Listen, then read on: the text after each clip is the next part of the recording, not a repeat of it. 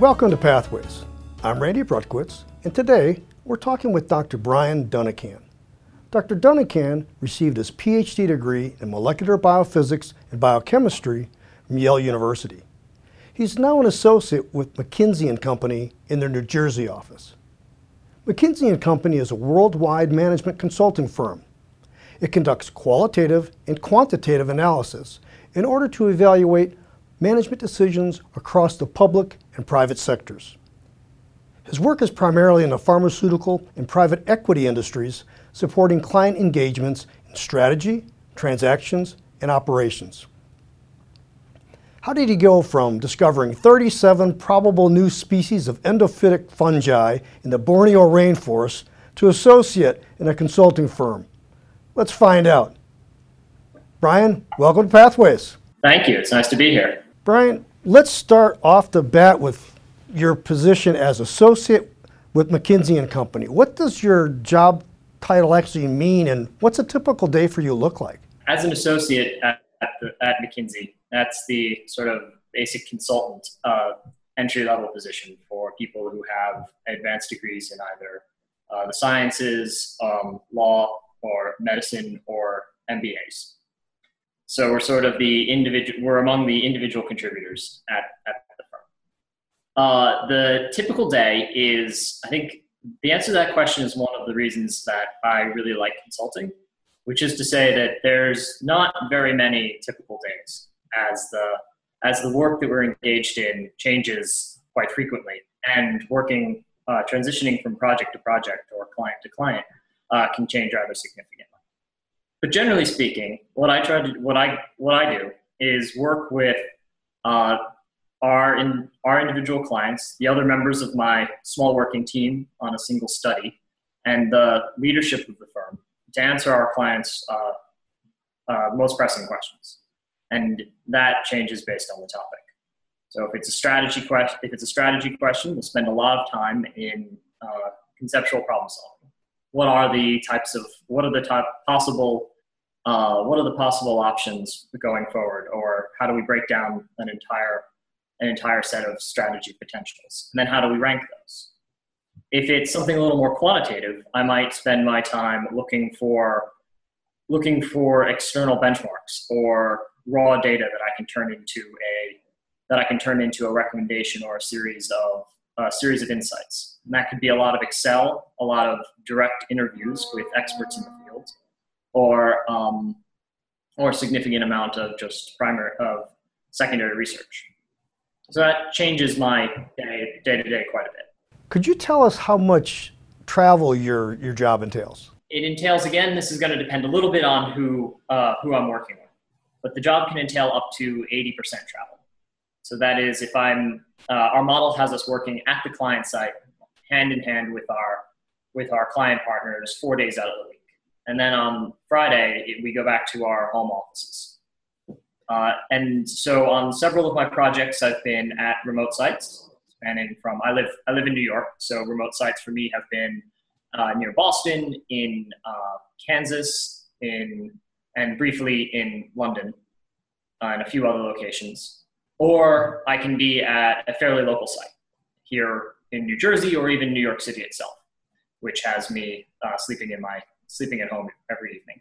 Do you ever have the opportunity to work from home? On occasion, we'll, we'll have the opportunity to work from home in between in between studies, in particular, uh, working on working on uh, internal materials. All give the opportunity to occasionally work from home, but uh, the predominant model is is the four days at the client site and then sometimes those Fridays you can you can option to, to work at home as opposed to going into the home office. All right. So you have a science PhD. How did you learn about the type of job that you have now? I learned about it uh, through the consult uh, consulting club actually at school. Uh, I forget what first uh, brought it to my attention, but there was a pretty active uh, consulting uh, consulting club at, at Yale, even among the graduate graduate students and we not only prepared for prepared for the interview process, but they had a, a pro bono consulting uh, consulting group where we would work with local businesses and uh, sort of answer individual and help them answer individual questions that they might have free of charge. And it was a great sort of uh, practice for us and also really got me into the uh, kind of into and interested in, in addressing the business questions as well as the yes. And so you answered my question about the what the group did. It's the, the, the Yale Graduate Student Consulting Group. Right. Maybe give us a little bit more information about that in terms of, of how it was formed and, and how many people participate. Uh, let's see. I don't know precisely. It was formed before before I joined. It was already in place when I was entering my latter years of graduate school.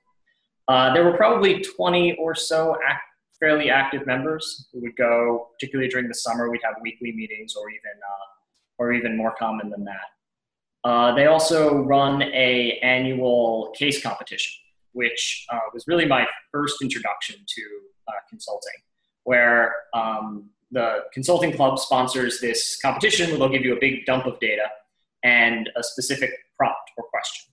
And then you, working with a team of your friends, say six, six or so, uh, build a recommendation inside of seven days and present that in a comp- in competitive setting.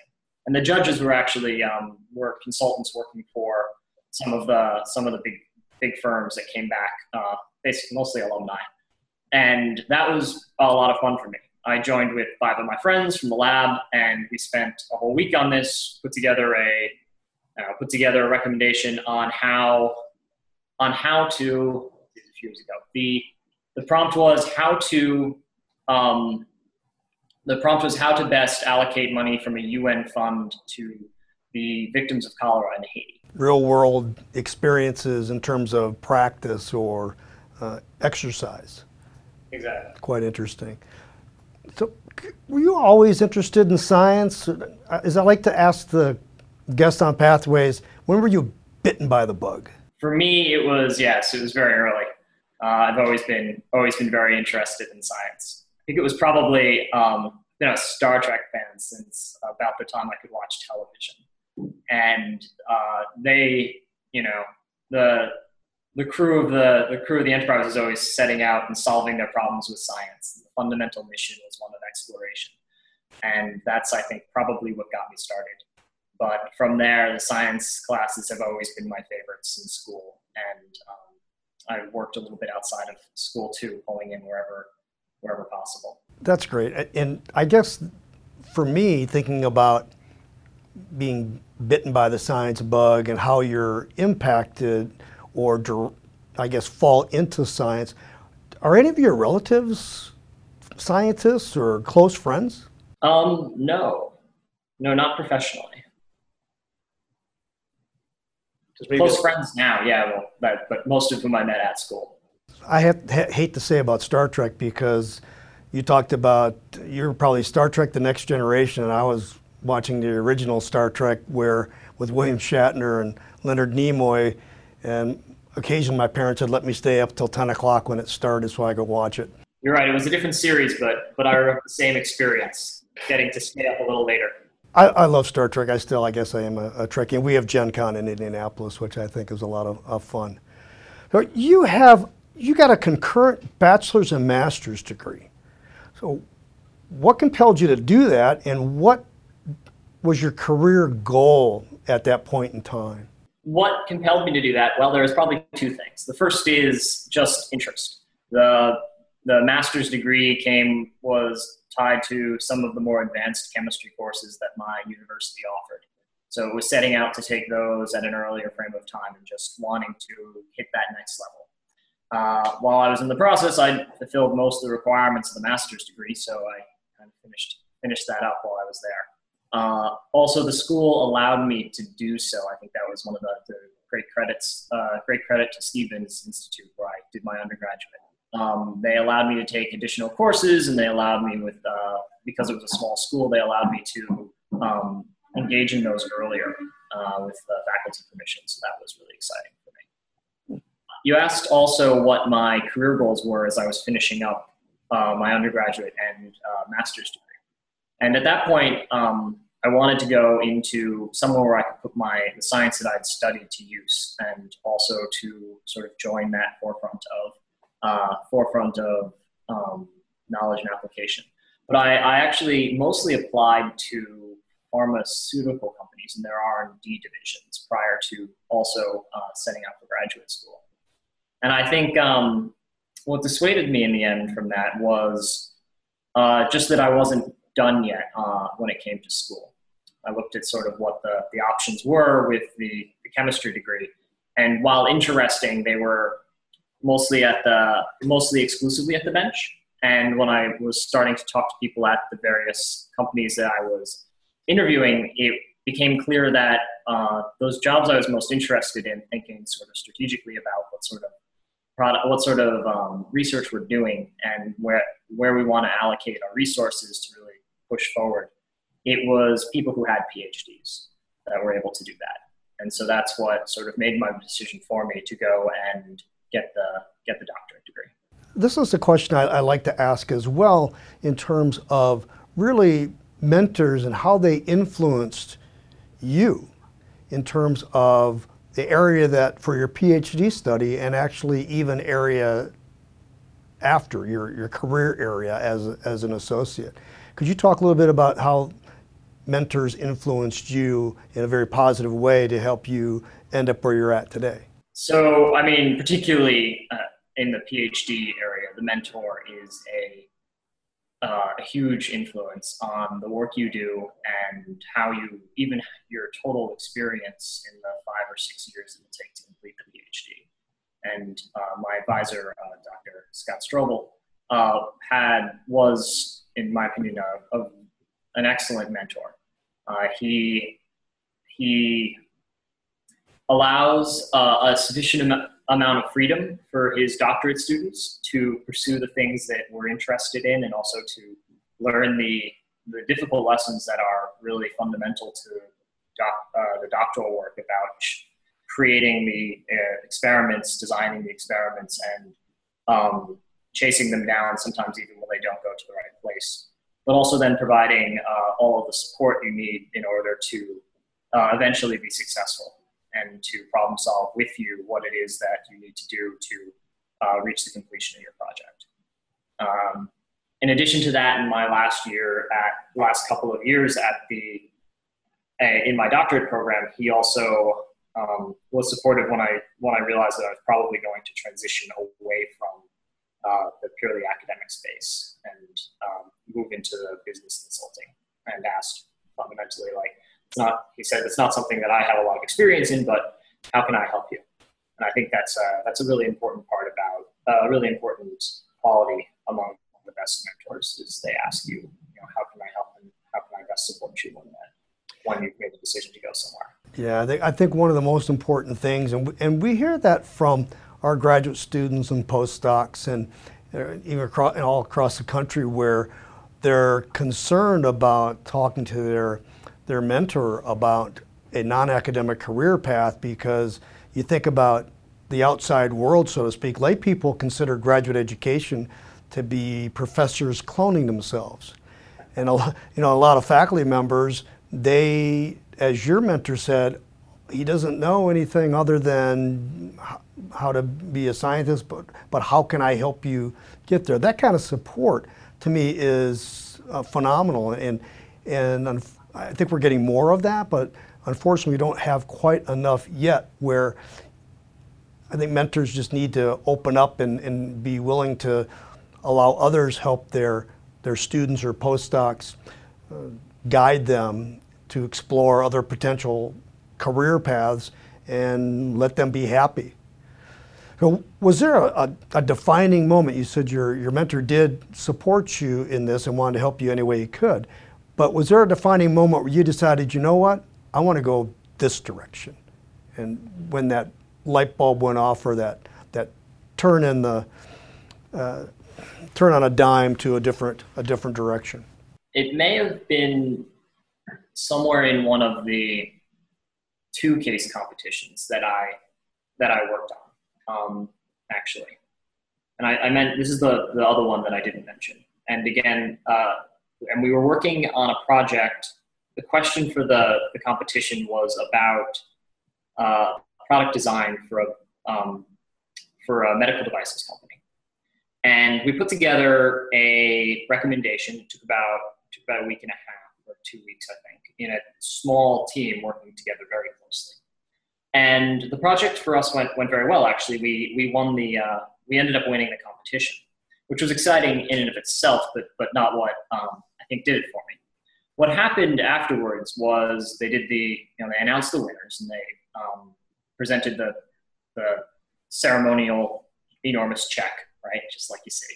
Uh, and then uh, one of the judges came up to us, our team, and he introduced himself and he said, So I wrote that case. And uh, I wrote it because I, it's currently a problem I'm facing in my business. Like I'm a manager for this for, uh, for the medical devices company. And this is something that we don't know the answer to, or we didn't. So it would really like it if you and your team could come and give that same presentation you just gave us uh, to my management team back at our back at our headquarters.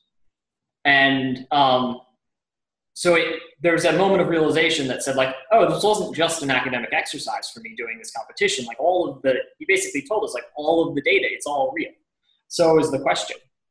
And we, so we went to the site and we talked to their management team. We gave our little 20 minute spiel and then we had an hour and a half or so worth of interaction talking, talking through all of their additional issues, all the other things that we, basically a question and answer session. Um, and we learned a lot more about how, how the extra qualifications that, that made the problem much deeper. But also, I think we we ended up really influencing how they thought about it just in a fairly short amount of time. To bring that back to your original question, why was that sort of the defining moment for me? I think it was because I was able to impact with my sort of problem solving ability. I was able to have an impact on a product that actually exists in the real world uh, something that is going to be used by people, um, and action is going to be taken based on based on um, work that I did.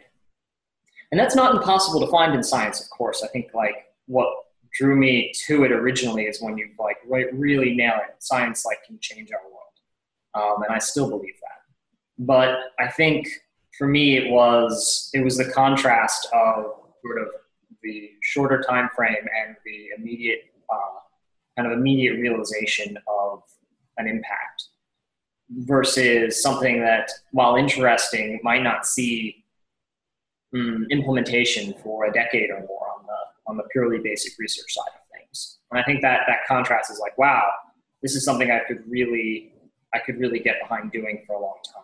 I had a lot of fun during the whole pro- during the process of setting it up. Well, it's interesting. It, it's certainly from your description that you're using all of your graduate training problem solving skills, giving a presentation, answering questions that maybe you hadn't heard before and you had to think on your feet, things that we all have to do mm-hmm. in our graduate training. So that's encouraging, I think, important for listeners to know that, yeah, you're using those skills you developed in graduate school, and those are very important for your applications in your career no matter what you do.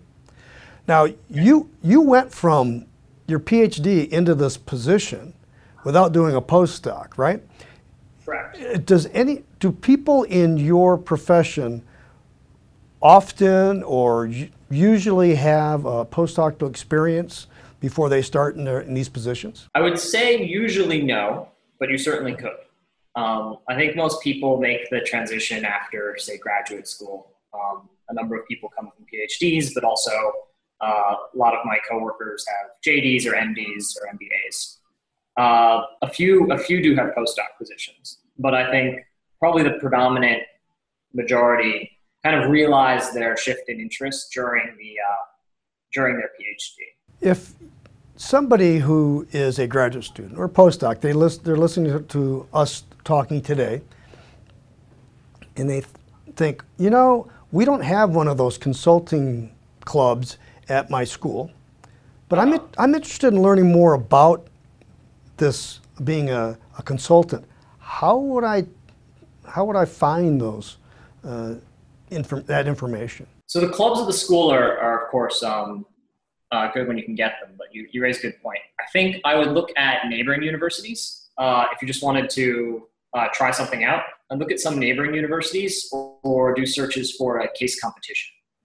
So it was mostly the two I participated in at Yale were almost all Yale students, but there were a few coming in from other other universities. And just because of my affiliation with the consulting club, we get an email every once in a while that said, "Hey, you know, Columbia or NYU is hosting a competition if anyone wants to come down." Uh, so certainly, many of them will allow entrance from other schools. Um, I think these are great because they're short time commitments. It takes like about a week, and it's self-contained, and you can do it with your friends. So, uh, and you don't need to, you don't need any pre-knowledge to do it.